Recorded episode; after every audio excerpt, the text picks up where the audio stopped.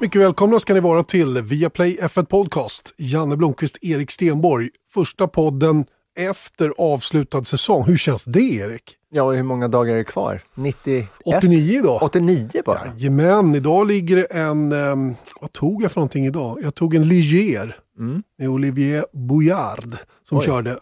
Finsmakarna där. JS33 med en Ford-motor.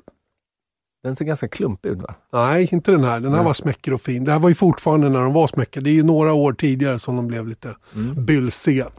89 dagar kvar, bara. Till race alltså. Så det är ju mycket kortare än så till dess att vi ser de nya bilarna och alla de där grejerna. Va? Mm. Men eh, TikTok Mm. säger vi bara. Det här är inga, inga problem den här vintern känns det som. Nej, det är det faktiskt inte. Det har varit intensivt i år och eh, den här, det här intensiva under året spinner över på, på mellansäsongen här nu. För dels har det varit med kontroversen som hände i finalen och hela den biten som har liksom fortsatt och inte riktigt har fejdat ut till 100% ännu. För oss nördar, ska vi väl tillägga. Jag tror att eh, gemene man, 90% av de som kollar, de har gått vidare i livet. Men vi som är lite mer så här eh, grottar i det, vi hänger kvar. Och framförallt är det ju fackmedia som hänger kvar i det och liksom inte riktigt släpper taget om det som hände. Mm. Och det, det finns ju en grej i det där då att det är ju de här sajterna, till exempel The Race, Motorsport.com, eh, Autosport och allt vad de är, Viaplay F1 Podcast. Absolut, vi har ju liksom, vi måste ju prata om saker. Vi har 89 dagar innan nästa race är, innan det är racevecka igen. Så det är ju klart att allting blir lite så här um, påspätt av den anledningen, för vi måste, vi måste prata om någonting, så då blir det en sån grej. Men det sjuka är ju att vi har gjort den här podden, vad är det, fem år, året runt. Och varenda vinter så tänker man ju att så här, det här kommer ju, alltså vi, vad ska vi prata om? Men det sjuka i Formel 1 är att det händer saker hela tiden också. Så att det finns aldrig ont om saker att prata om. Nej, på något märkligt sätt så lyckas nyhetsflödet ändå finnas där. Men, men precis som du är inne på, det är ju lite klickgenerering som, som, som pågår hos, hos många av sajterna när det gäller att liksom fortsätta hålla igång där. Man hittar alltid någon ny vinkel på det som har hänt och hela den biten. Det ska man väl vara klar över när man gör sin egen bedömning över hur, hur, allvarligt det här är och var. Eh, vi ska inte tona ner händelsen på något sätt, men, men eh, som sagt, livet har ju gått vidare. Men, men vi, vi kommer inte heller att släppa eh, kontroversen riktigt ännu, för att det var ju lite saker efter, eh, eller på den här prisskalan då, som, som, som fick återverkningar då från det som hände i sista racet. Mm, precis, och vi kommer vi dit för att vi kan väl inleda med att konstatera då att vi kommer att ha, eller vi har en ny FIA-president, alltså presidenten för eh, Federation International l'Automobile. Och ehm, eh, det är Jean Totto som lämnar FIA efter 12 år som president. Eh, och in kommer då istället Mohammed Ben Sulayem. Och det är första gången som den rollen innehas av en icke-europé. Visste du det? Nej, det visste jag faktiskt inte. Nu vet du. Mm. Ehm, ben Sulayem då, han är född i Dubai, han är 60 år gammal. Han har själv varit verksam inom rally framförallt och han har tagit 61 segrar i den kategorin, inklusive 14 titlar i FIA Middle East, East nej, Middle East Rally Championship mellan då 1983 och 2002. Så en rallyförare. Mm, imponerande bra. Och egentligen lite signifikativt för, tidens, för tiden just nu att, det, att presidentskapet hamnar i Mellanöstern. För de blir bara större och större i den regionen i världen när det gäller framförallt våran sport Formel 1 då. Där, eh, där eh, mycket av de stora nya faciliteterna byggs upp och, och man tar emot och gör fler race och man har gynnsamt klimat. Och de har ju dessutom en, en tillvaro där oljan blir mindre och mindre en inkomstkälla för de här länderna. De måste hitta på andra sätt och de är verkligen på offensiven. Mm. Tror att det hänger ihop. Ja, men jag tror det och jag tycker det känns verkligen dags att det kommer någon utifrån Europa som innehar den här rollen. Det finns ingen anledning till att det inte skulle vara någon utanför Europa helt enkelt. Han har i alla fall varit, lite mer om honom är att han har varit president över Automobil and Touring Club i UAE, alltså Förenade Arab Amira, Amira, Emiraten, sedan 2005 och eh, ledde bland annat då teamet som tog hand om Abu Dhabis första Grand Prix.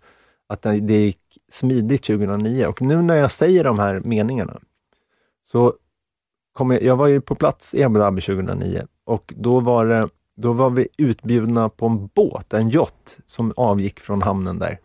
Och jag undrar ändå, jag kan ha varit på en, bo- en yacht, med Mohammed Ben Sulayem. Jag menar hur stort är inte det? Nej, om jag bara vetat. om du visste vem han var Exakt. och att han var med där. Jag var, jag var ung och eh, ovetande. Jag tror till och med att jag kommenterat att han har kört rally för jag har för mig att han har varit över och kört svenska någon gång. Ja, han har varit Ja. runt lite. Han känner Petter. Solberg och sånt där. Ja, och sen körde han mycket grupp N och så vidare. Men sen, sen ja, mm, jag, jag är inte säker. Jag ska inte gå in på det. Det spelar egentligen ingen roll heller Mm. för den delen. Eh, han har varit eh, Fias vicepresident för sport, alltså sportkategorin helt enkelt, under två stinter. Senast då var han, eh, hade han den här rollen mellan 2017 och 2021. Det är egentligen därifrån han kommer, ehm, rakt in i presidentskapet då.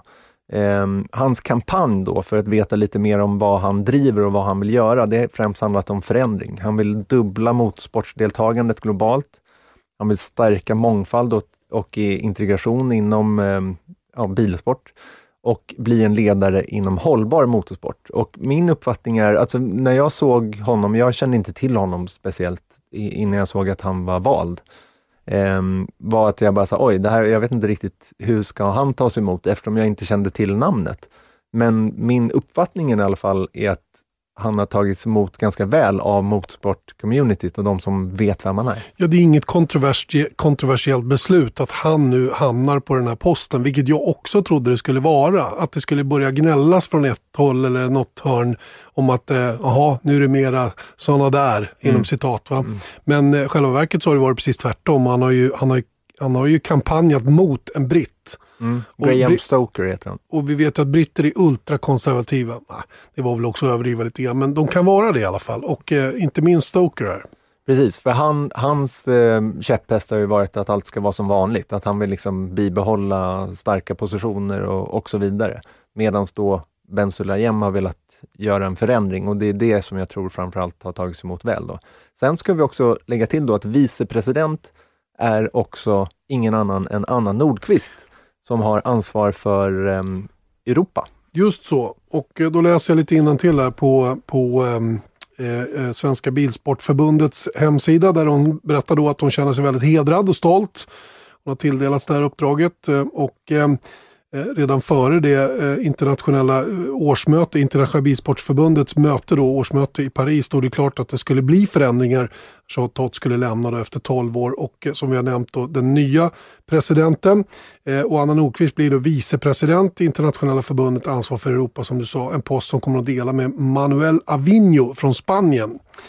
Och hennes inträde på den här posten som vicepresident innebär också att hon är första kvinna på posten i internationella bilsportförbundets historia. Och det tycker jag är lite kul att det är en svensk kvinna som, som, som får den posten lite historiskt då och kanske också hänger med i tidens eh, hänger med i tiden på något sätt. Även det här gamla eh, gråa förbundet Ja. som man nästan får känslan av att det är. Jag vet inte varför, jag har inte riktigt täckning för det, men de är ju, det är en väldigt speciell och, och trög organisation, uppfattar jag det som, eh, eh, i FIA. Och jag, jag har kollegor, skrivande kollegor, vi har ju Scott Mitchell som jag känner väl och han, han berättar då att de, de är jobbiga att ha att göra med hela tiden. Va? Och de, jag vet inte, var, var, de, jag tror att där har nog FIA också en hel del att göra. Eh, sitt, sitt anseende och rykte. Inte bara hur de skötte Formel 1-finalen och sköt, sköter sin sport generellt utan eh, som organisation totalt sett så behöver de moderniseras, känner jag. Mm. Alltså, jag är svårt att svara, man har ju så lite kontakt med FIA trots allt. Alltså den som man har kontakt med är ju eh, tävlingsledaren egentligen. Det är den man, man ser och sen så presidenten i viss mån. Eh, jag har varit på FIA i Genève, tror jag att det var, när vi gjorde en intervju med Jean Tott.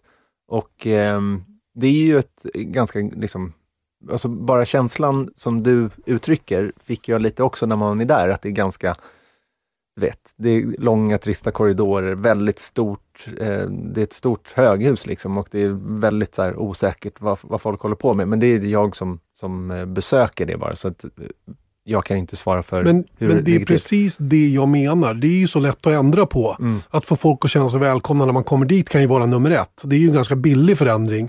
Men det finns mycket annat de skulle kunna göra. Vara mer öppna, mer transparenta, vara liksom tydligare. Mm. Inte minst med, med allting som de gör. Nu i samband med finalerna så fick man, man får känna, och även efter, hur de liksom bara lämnar Masi ute i öknen där utan vatten typ.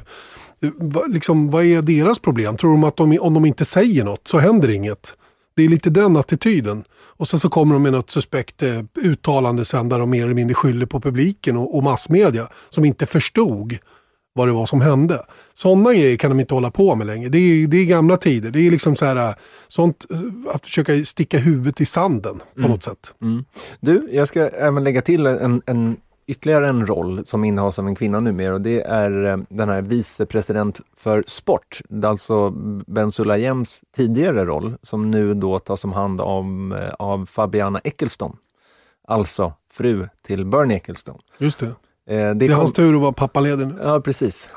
Det, jag, jag ser eh, Bernie hasa runt där i en lekplats någonstans i Brasilien. Mm. En, en öppen förskola kanske. Jag såg honom, eh, han var ju på FIA-galan i Paris och han, han, eh, han är ju märkt av sin ålder, det kan man väl säga.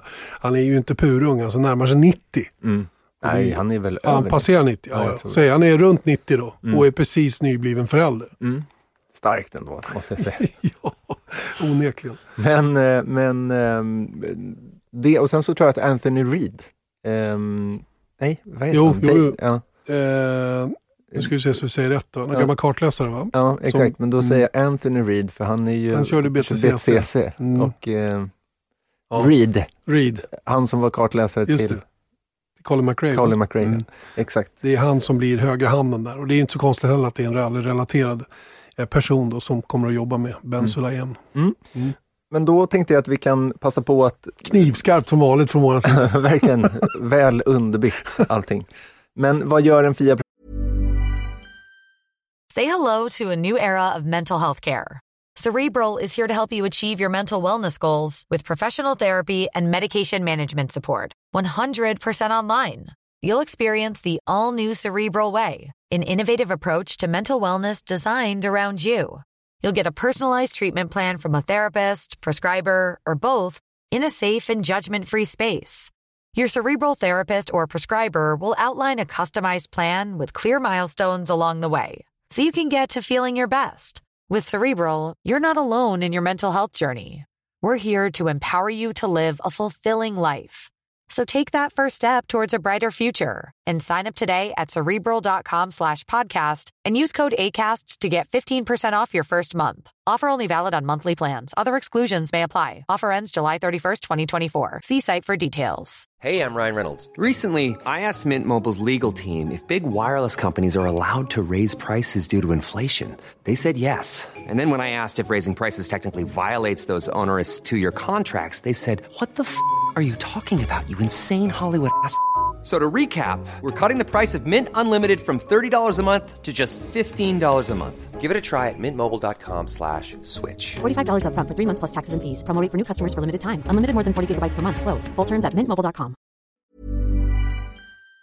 president då och varför är det en viktig roll? Ehm, jo men rent konkret kan man säga att det den här personen är ansiktet utåt då för, för FIA och fungerar Eh, som organisationens röst helt enkelt. Och, eh, presidenten är då ansvarig för driften av FIA såklart, eh, ekonomin och att sätta den över, och det här är det viktigaste, att sätta den övergripande riktningen för internationell motorsport. Eh, och presidenten då kan ändå sitta i tre, fy, fyraårsperioder, alltså 12 år, vilket Jean Tott precis har gjort. Då. Eh, Formel 1 är ju Fias juvel i dess krona då, men Ben Sulayem kommer också att ta hand om de fyra andra världsmästerskapen. Ehm, Formel E, Rally-VM, eh, World Endurance Championship och eh, Rallycross-VM. Då. Dessutom som regionala och nationella mästerskap, som till exempel STCC, ligger ju under FIA. Även om det ligger under Svenska Bilsportförbundet så är det ju ett FIA-förbund helt enkelt. Så att till och med där är ju hans liksom, ansvarsområde. Då. Sen så utöver det då mobilitets och motorgrupper samt att främja trafiksäkerhet globalt och det har ju varit en, en stor grej för Jean Tott under hans eh, 12 år som president. Ja, han har varit ganska lågmäld runt Formel 1-sporten trots sin bakgrund. Då. Det tror jag var ett tydligt eh, och med avsikt gjort avsteg så att han inte förknippades för hårt med Formel 1 utan förknippades med andra frågor. Jag vet inte om han nu pensionerar sig och slutar att ta uppdrag överhuvudtaget. De här gubbarna brukar ju tendera att, att ta andra förtroendeuppdrag efter och, och hitta andra saker att få tiden att gå, prestigefyllda grejer. Oklart vad, vad Jean Tott har i tankarna i det avseendet. Jag kan ju tycka att han har nått en ålder nu när han kan få vila lite och inte, inte göra någonting. Men, men oavsett vad så har ju som sagt trafiksäkerhet har ju varit och, och vi såg ju de här billiga hjälmarna som de hade tagit fram. Nu, eller um, prisvärda hjälmar, så kallade mm. Låg, lågkosthjälmar som förarna var med och promotade. Då. Och där tar han hjälp av Formel 1 för att göra hjälmanvändandet när det gäller att åka på tvåhjuling till exempel då, till, till någonting coolt, ja. vilket är smart. Ja, och det hela, de har gjort manifestationer på Formel 1-grider om trafiksäkerhet och ha hjälm på sig och eh, visioner om, om att man ska liksom minska eh, dödsantalen i trafik helt enkelt. Och det är ju en eh, lovvärd eh, en lovvärd fokus helt mm. enkelt. Ben Sulayem då, vad, vad är hans käpphäst? Jag ska, jag ska bara notera oh. där om, om Jean Tott och jag vet inte riktigt, eh, jag, jag har ingenting, inga belägg för det här men jag har bara noterat att eh, det flimrade förbi på Twitter att det finns i varje fall rykten om att eh, han har blivit approachad av Ferrari. Ser man på? För att komma tillbaka dit. Eh, man ska ju komma ihåg att eh, Jean Tott var ju den som tog över Ferrari typ i början av 90-talet och sen så drev han upp där tillsammans med Michael Schumacher, eh, Ross Braun och Rory Byrne. Eh, och, eh, Kommer i... från Peugeot va? Och deras sportvagn eh, tror jag han var med och kanske hängde kvar lite hos Peugeot när de var hos Jordan som motorleverantör också. Ja precis och även eh, i ja, rally-VM och i sportvagn. Det var ju det han, han eh, drev helt enkelt. Så han kom från Peugeot. Um, Buns, ben Sulayem, vad, var det, vad, vad ville du veta? Ja, menar, han har väl kampanjat någonting viktigt också då? Eller vad, liksom, vad blir hans viktigaste jobb nu framöver? Jag tror jag har en liten tanke och idé om det själv, men, men vad tror du? Ja, till att börja med kan man ju säga att jobbet som det här, som vi pratar om, hans ansvarsområden, så är det ju, det är inget litet jobb. Det är ett obetalt jobb Um, för det första, men det är ju då att driva hela den här grejen. Och, ja, men, nu, när Man får ingen lön alltså? Nej, får ingen på lön. riktigt? Nej, ingen lön. Vad händer där? Jag tror inte att, undra på att det är med det är, ett förtroende, det är ett förtroendeuppdrag. Helt enkelt. Ja, de blir inte utfattiga de som tar jobbet, så de klarar sig säkert. Men... Jag tror att det är det det hela bygger på faktiskt. Men, men jag menar, vi nämnde Jean Tott där och eh, jag menar, det handlar ju också om att driva på frågor som, som ska liksom gynna motorsport och trafiksäkerhet såklart. Och jag, menar, jag tänker på eh, några fighter som kommit upp var ju när Jean Tott ville då att man skulle gå över till de här hybridmotorerna 2014 och det var ju Bernie Ecclestone starkt, starkt, starkt emot. Det blev ju nästan som ett krig internt mellan FIA och, och eh, ehm, Formel 1. Eh, men den då lyckades Jean Tott liksom utmanövrera Bernie Ecclestone så att det blev de här hybridmotorerna. Eh, på 2000-talet förvandlades liksom ex-presidenten Max Mosleys försök att införa ett budgettak.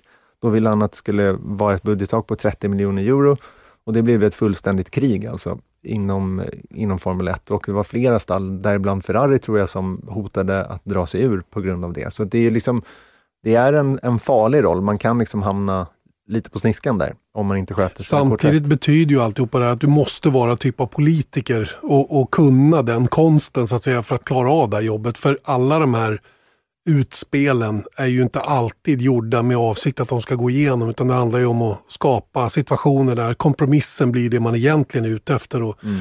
Det är det som gör det så speciellt och det där spelet spelar ju även teamen på den nivån där, där det här landar. Mm. Hans första jobb i alla fall, Mohammed Ben Sulayem, blir att ta itu med följderna från det här kontroversiella beslutet av Abu Dhabis Grand Prix. Då. Och även om Mercedes då drog tillbaka sin överklagan mot resultatet, så tillkännagav ju FIA, eh, World Motorsport Council, att de ska göra en granskning av vad som hände.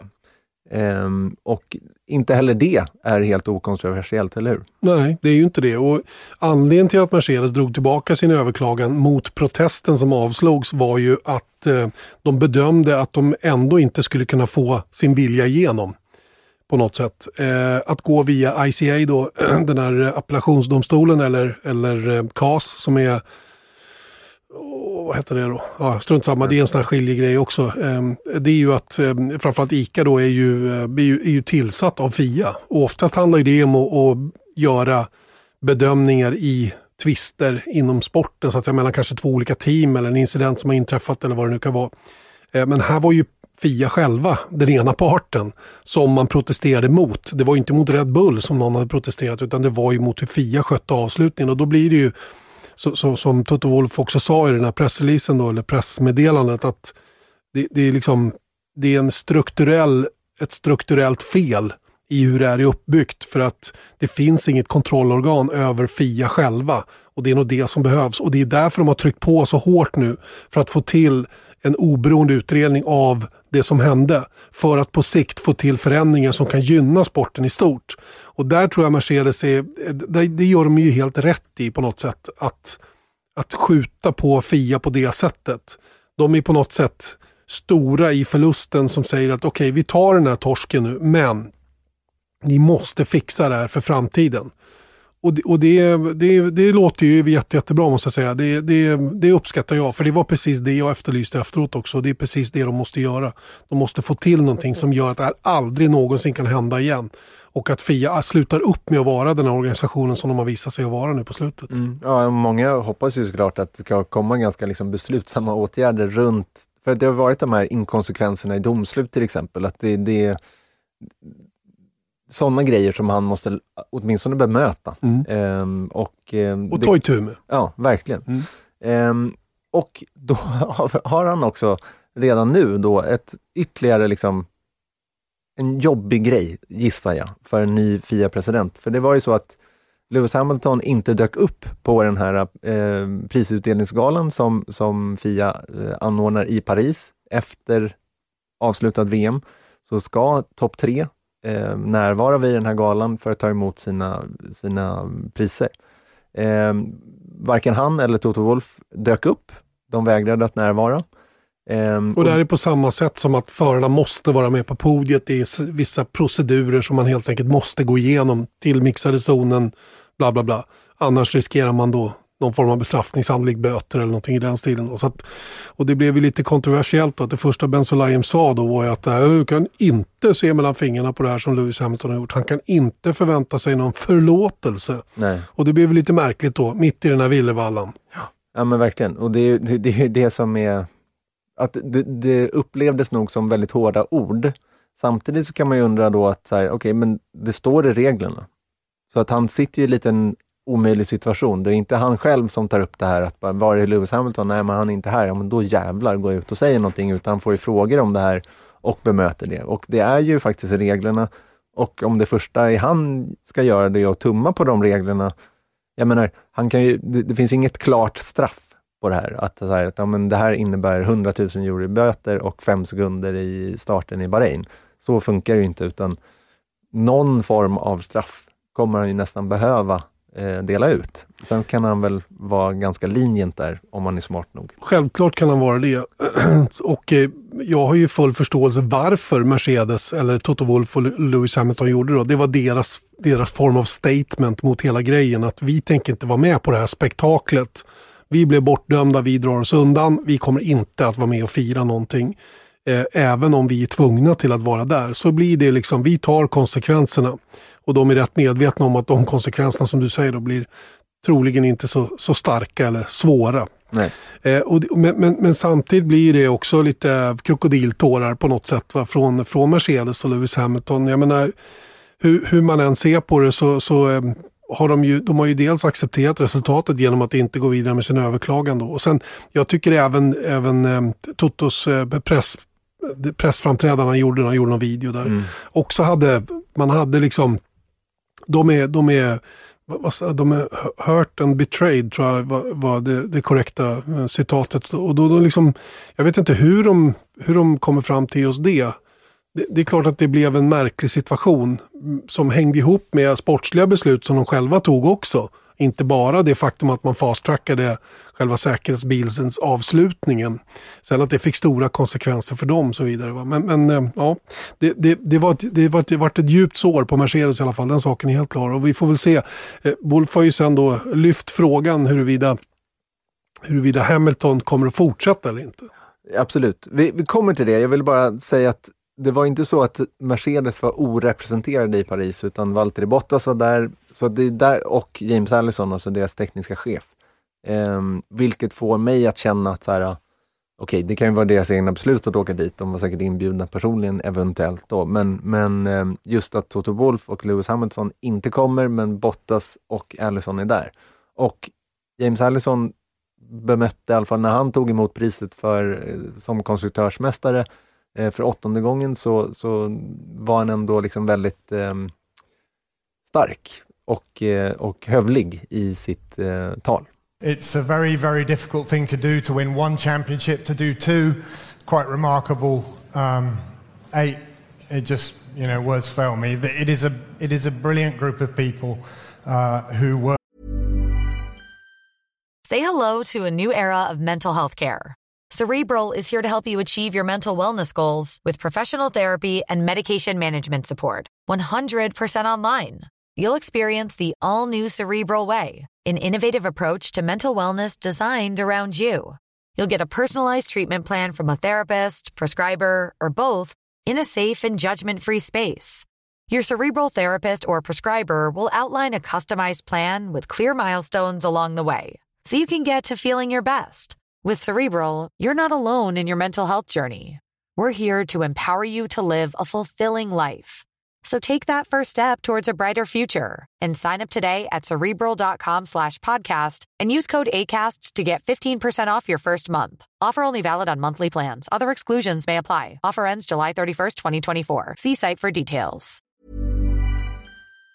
work tirelessly, and I can't stress enough what a massive pleasure it is to be able to pick up this trophy today after a championship of such quality. To have had the pleasure of fighting like cats and dogs all year with, uh, with Red Bull, uh, brilliant opponents. We get on each other's tits a bit, but, but that's how it should be. And, uh, and it was just a fantastic, fantastic fight. Um, so yeah, very, very grateful for that. James Allison där alltså på FIA-prisgalan i Paris efter att ha fått ta emot eh, vinnande konstruktörspris då som världsmästare 2008. 2021, 2008 säger jag, för det var åttonde gången. Mm. Eh, de sopade rent alltså konstruktörstitlar eh, och gjorde det hela vägen från 2014 fram till nu under hela hybrideran. Det här var också första gången som, som VM-titlarna delade på sig sedan 2008.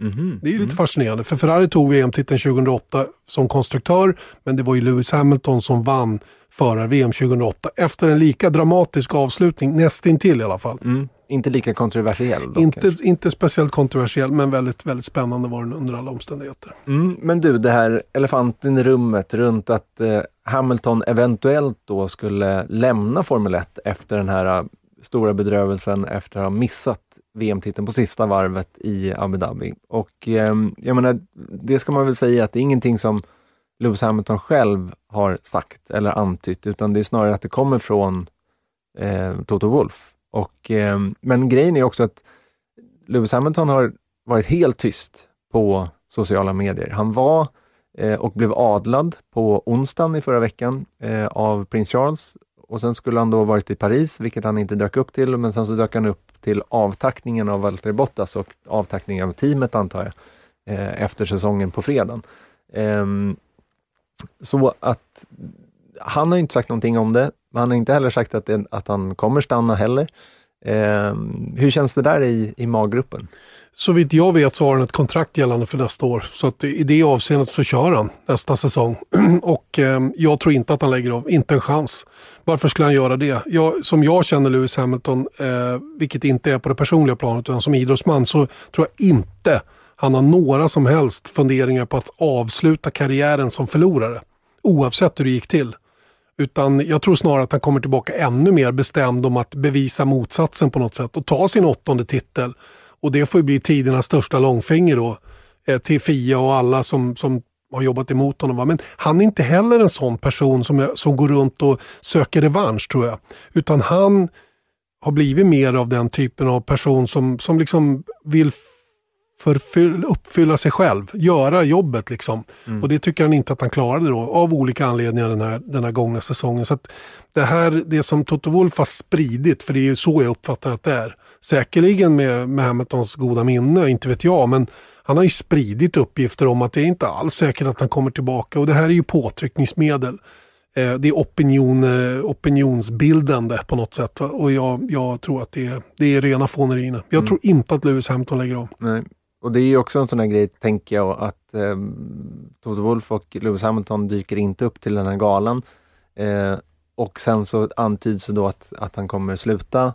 Eh, och det kan ju också tolkas som en sån här grej att om ni straffar Hamilton för det här, då, då är det liksom, då är det över och då kan jag känna då att det är någonting som inte Mohammed Ben Sulayem vill gö- liksom vara den som liksom puttar den sista lilla droppen över kanten så att bägaren rinner över för Lewis Hamilton också. Ehm, jag tror inte heller att det kommer ske, men jag tror att också att är man FIA-president, ny på posten, så är man nog lite eh, oroad över den eh, situationen. Självklart, och de tar ju alla chanser och, och liksom sticka nålar i, i det här öppna såret som det faktiskt är då, den här avslutningen som blev. Det har ju blivit oerhört kritiserat om inte annat från i alla fall en sida av lägren som finns. Eh, som nog är jättebesvikna. Men jag tror också att många som är neutrala också är väldigt kritiska till avslutningen. Men sen har vi då Verstappen och Red Bull-delen då som naturligtvis inte är fullt lika kritiska till det som händer då av naturliga skäl. Då. Och de använder ju gärna argumenten, ja men se hur det såg ut tidigare under säsongen. Det var någon slags biblisk rättvisa av det hela. Då. Och det, det blir ju så, man argumenterar ju så att det passar ens egna ändamål. Och det är väl det som jag tycker har varit tråkigt med hela det eftermälet, att det blir så mycket känslor. Är, fakta försvinner. Och det, och det finns vissa som skriver mer och mer och mer om det och tror att ju mer jag skriker desto mer blir det som jag säger.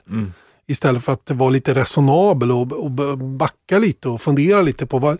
Det var en massa i, saker som inträffade där som inte var bra, självklart. Men, men eh, det är inte så himla svart och vitt allting heller.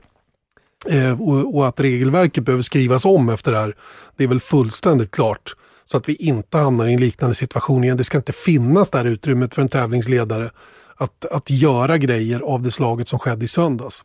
Nej, förra söndagen. Förra söndagen. Men, men eh, Menar nej, som sagt, det, det, vi, varken du eller jag tror att Hamilton kommer lämna. Eh, dock ska man ju bara lägga till då att varken du eller jag trodde att Nico Rosberg skulle lämna efter, efter eh, 2016, vilket han gjorde då i samband med den här eh, FIA-galan i Paris. Eh, fyra dagar efter eh, avslutat. VM-titeln. Ja, Mm. så, så tog han det beslutet och det kom ju som en eh, chock från klar himmel. Skulle Hamilton lämna dock, vilket återigen vi inte tror, men då finns det ju en plats ledig i, Ja. i eh, Mercedes. Sugen? Alltså knappt alltså. Nej, det, det, det, det, är en, eh, det är inte lätt att axla den manteln. Nej, jag tror, jag tror att jag skulle vara helt fel val alltså. Jag, Ja, men vem, vem skulle vara aktuell då? ja, men det, Spåna fritt här nu. Ja, exakt. Och då vet vi då att George Russell är på väg in. Han är ju ingen rookie i Formel 1, men han är sannoliken då en, en, ehm, en, en helt annan grej att köra för Mercedes än för Williams, som han har gjort de tre senaste säsongerna. Han har hoppat in för eh, Mercedes i eh, Bahrain förra året, eh, vilket han gjorde väldigt bra. Det var inga problem med det, men det, jag tror att det är ändå en stor skillnad att liksom axla den här permanenta rollen i... Eh, jag menar, nu kommer han in i, på den förra året då när han fick hoppa in på Sakir. i- Sakir var det. Eh, Då var det liksom, han kunde liksom inte göra fel. Det kunde inte gå så himla dåligt, utan, men däremot kunde det gå bra, vilket det gjorde. Ehm, Men vem ska man stoppa bredvid eh, George Russell? Man kan ju tänka sig då att de inte vill stoppa in en rookie, utan snarare någon som, speciellt med ett nytt reglement och väldigt mycket att ta itu med och leda teamet och allting sånt. Så då kan man ju räkna bort alla liksom nya förmågor, eh, sannolikt. Ehm, och då tänker man ju kanske på en Nico Hülkenberg. Ehm, det var några år sedan han lämnade, ehm, Två. ja, men, och sen så har han hoppat in en eller två han gånger. körde ju ett par race där när, när det var covid. Precis, så att den känns ju inte sannolik. Um, vi har ju en free agent, så att säga, i Kimi Räikkönen. Jag tror inte att han är ett dugg intresserad av att hoppa in i Mercedes. Ehm, och då kan man ju titta på vad de gjorde sist det här hände, alltså efter säsongen 2016. Jo, men då tog de in Valtteri Bottas och köpte loss honom från hans kontrakt med Williams eh, på den tiden. Eh, sannolikt så kommer de väl göra någonting liknande ehm, Skulle de hamna i den situationen så är jag helt 100% säker på att det är så de kommer att gå tillväga. Mm. De kommer att lätta på lädret och se till att de får den de vill ha. Eh, och vem denne är, ja det kan, man ju, det kan man ju fråga sig på griden idag. Vem skulle du vilja ha om du vore Mercedes? Skulle du glana mot eh, någon av Mercedes gubbar eller eh, McLarens gubbar? Eventuellt. mm. Eh, du har nämnt för mig innan vi började att, att eh, Esteban Ocon har ju sina rötter hos Mercedes men också hos Renault. Men framförallt har han ju Toto Wolff som, som manager. Mm. Så det skulle kunna vara ett tänkbart alternativ. Han är ju också en före detta Mercedes junior. Jag Mm. menar, han har testat för teamet eh, tidigare. Hans tid i Force India, eh, innan han gjorde det här uppehållet, var ju med Mercedes goda minne när för, för Force India körde med Mercedes-motorer helt enkelt. Och han var Eh. deras reserv innan han hoppade in i, i Force India. Så han har verkligen tydlig koppling där. Verkligen. Inte längre dock, utan då, nu är han ju med alpin som bekant, men skulle han lämna alpin så kan jag tänka mig att en positiv grej för alpin är ju dels att de skulle få ofantligt mycket pengar för Ocon och dessutom skulle det öppna upp en plats för Oscar Piastri, alltså han som nybliven eh, mästare i Formel 2, som har hamnat lite mellan stolarna just nu, för det finns ingen plats i alpin och han får inte tävla vidare i Formel 2 eftersom han vann det mästerskapet. Så att nu blir det väl sannolikt en, en väckkörning för honom nästa säsong i väntan på vad Alonso ska göra. Eh, men jag gissar samtidigt att alpin ser Ocon som sin långsiktiga plan tillsammans med Piastri senare. Eh, mer så än Fernando Alonso, för att han är ju på lånad tid trots allt, även om han själv har sagt att han gärna stannar kvar i två år till efter den här säsongen. Då. Ehm, så jag tror kanske att den är lite tuff. Den, den, jag, jag ser den som sannolik i, i en osannolik situation. Men det, är en- det är ett långskott, så är det ju. Mm. All, alla de här alternativen är långskott. Det är jätte, jättesvårt för Mercedes att lösa det här om det skulle bli ett hål och få en förare av den kaliber som de behöver och vill ha. Eh, och då är frågan hur ska de resonera? Ska de ha en backup till George Russell eller ska de gå för något erfaret? Jag skulle ju titta på en sån som Daniel Ricciardo till exempel. Mm. Med all den erfarenhet han sitter på. Och honom skulle de ju kunna få loss tror jag. För han har väl bara ett år kvar nu på kontraktet med McLaren. Mm. Eh, och, och där, Lando Norris skulle nog vara svårare. Honom är nog McLaren rätt sugna på att behålla. Om de inte är mer sugna på pengarna.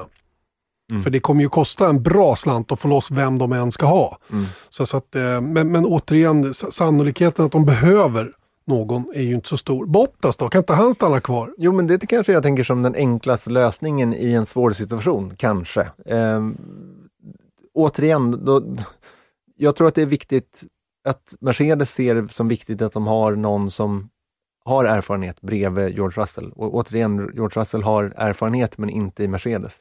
Ehm, så att honom är det bara att stoppa in igen i, i, bot, i, i Bottas fall. Då. Sen är det frågan om Bottas vill det.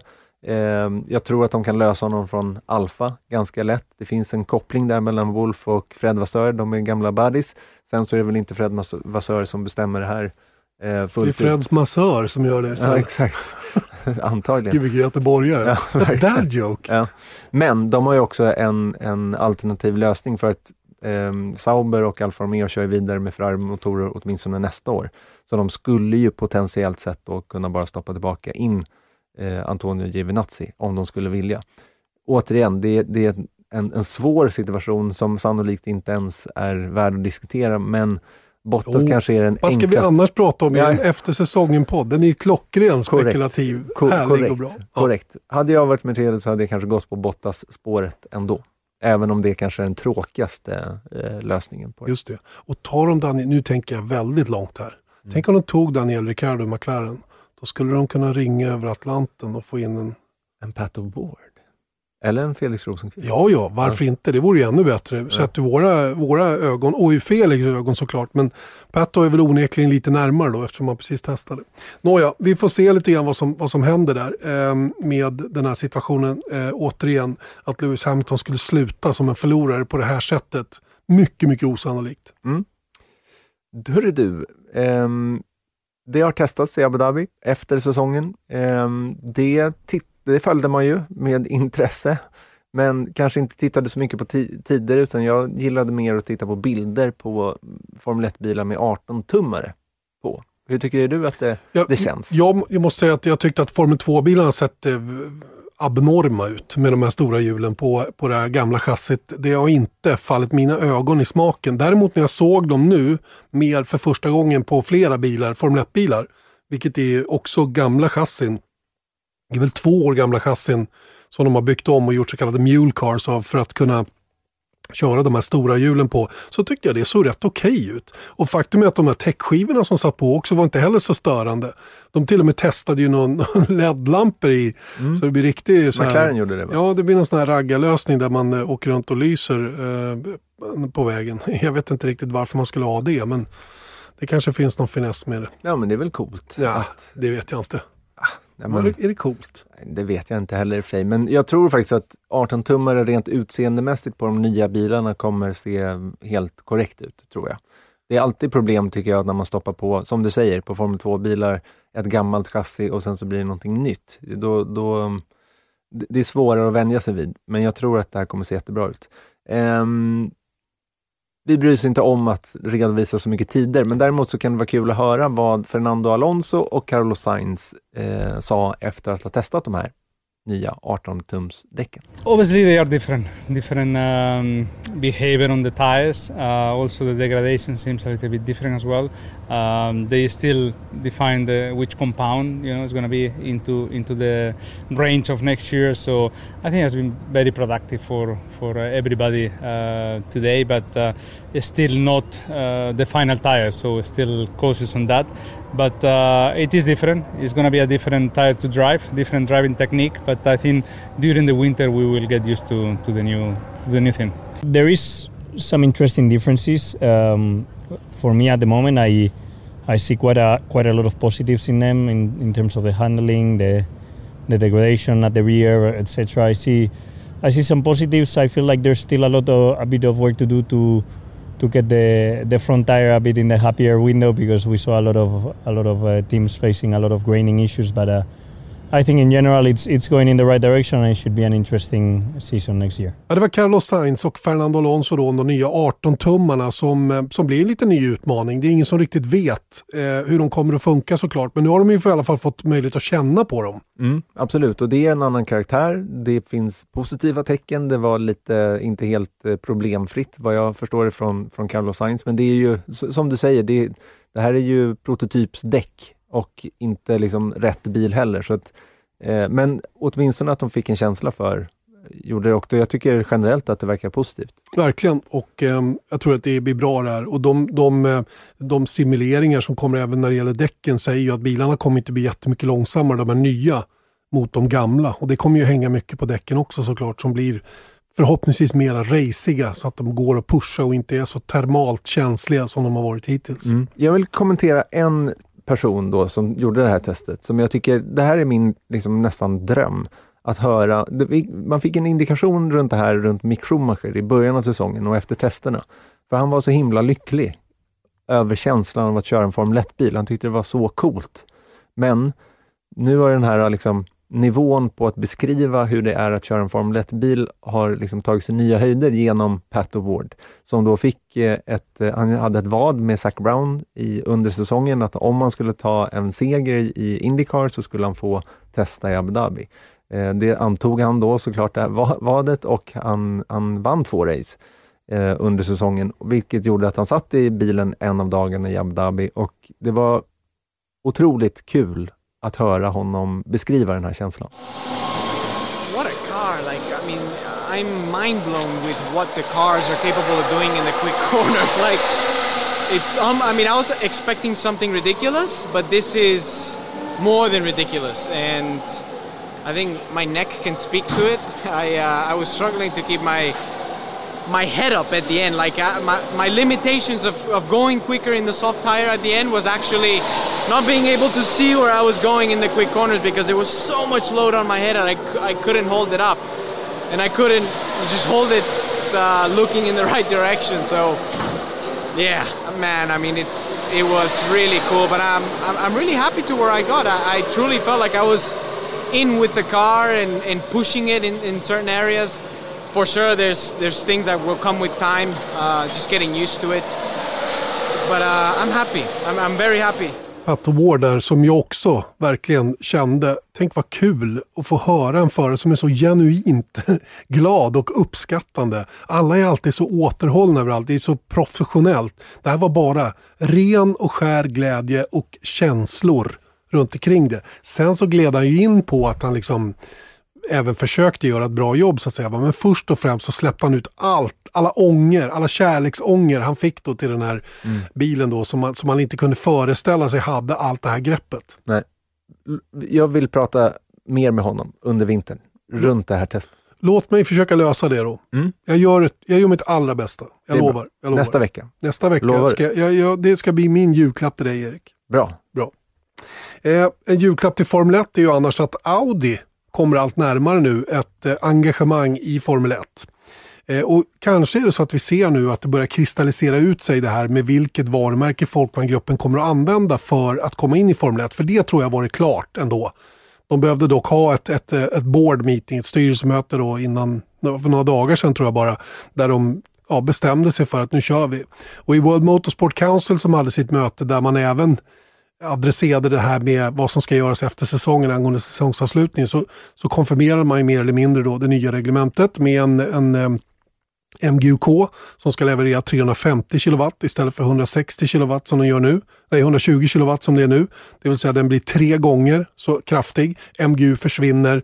I övrigt är det ju samma motor sedan tidigare och det gör ju då att, eh, och sen har man även diskuterat då eh, dynokörning och hur mycket nya entrants ska få mer tid än de som är befintliga och nu verkar kompromissen vara på plats och det här har det här har Audi gillat, så de kommer att i början på nästa år eh, skicka in en, en, eh, ett brev helt enkelt till, till FIA och Formel 1 om att de eh, planerar att eh, hoppa på det här tåget från och med 2026.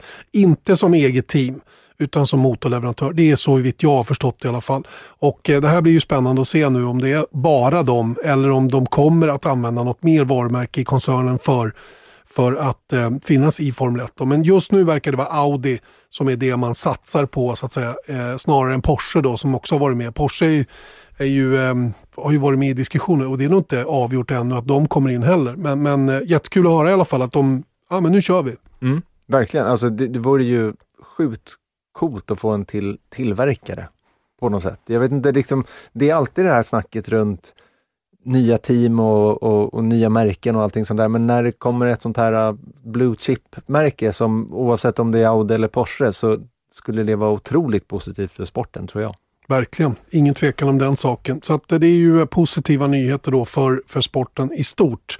Att Audi är med på banan igen. Eller igen, att de kommer in helt enkelt i, i Formel 1 och som motorleverantör och att man eh, nu dessutom då är någorlunda överens om det här motorreglementet som ska gälla då från 2026 och framåt. Och det var ju också en sak som, som Jean Tott, apropå honom, vi pratade med honom tidigare, han blev intervjuad nu inför att han kliver av sin roll som FIA-president. Han menar på att det är, vi är långt ifrån en elektrifiering utav Formel 1. Det är flera tiotals år bort. Eh, och eh, det här reglementet som kommer, det nya då, börjar i 2026.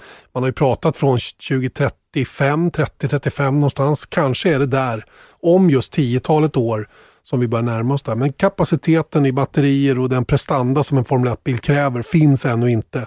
Och det är ju det som är problematiken just nu då. Sen får vi se hur de, hur de kommer dit hän så att säga. va. Men, men motortillverkarna verkar än så länge nöjda med de intentioner som Fia visar på hur de vill att det här ska se ut framöver och eh, det tycker jag är positivt.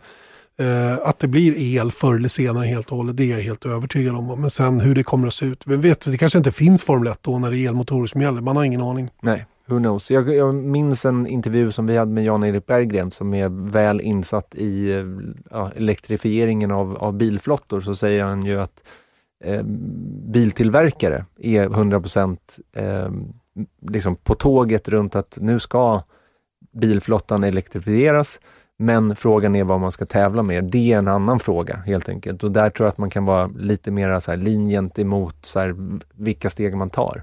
Men kolla hur fort det har gått med elektrifieringen. Du kör elbil, jag kör elbil. Det hade inte jag trott för fyra år sedan. Och eh, nu eh, liksom blir det mer och mer vanligt. Det blir billigare och billigare. Billigt? Så- har du köpt el på sistone? Ja, ja, okej, men det blir, inköpet går ner i alla fall. Ja. Jag menar om man tittar på hur det var för bara fem år sedan så har ju i alla fall, man kan köpa lite mera tillgängliga elbilar idag än vad man kunde för fem år sedan. Ja, man behöver inte köpa en, en, en bil med T i början för en och en halv miljon. Nej, Nej. eller en, en med P för Ja. all del. till exempel. Ja. Det finns många olika.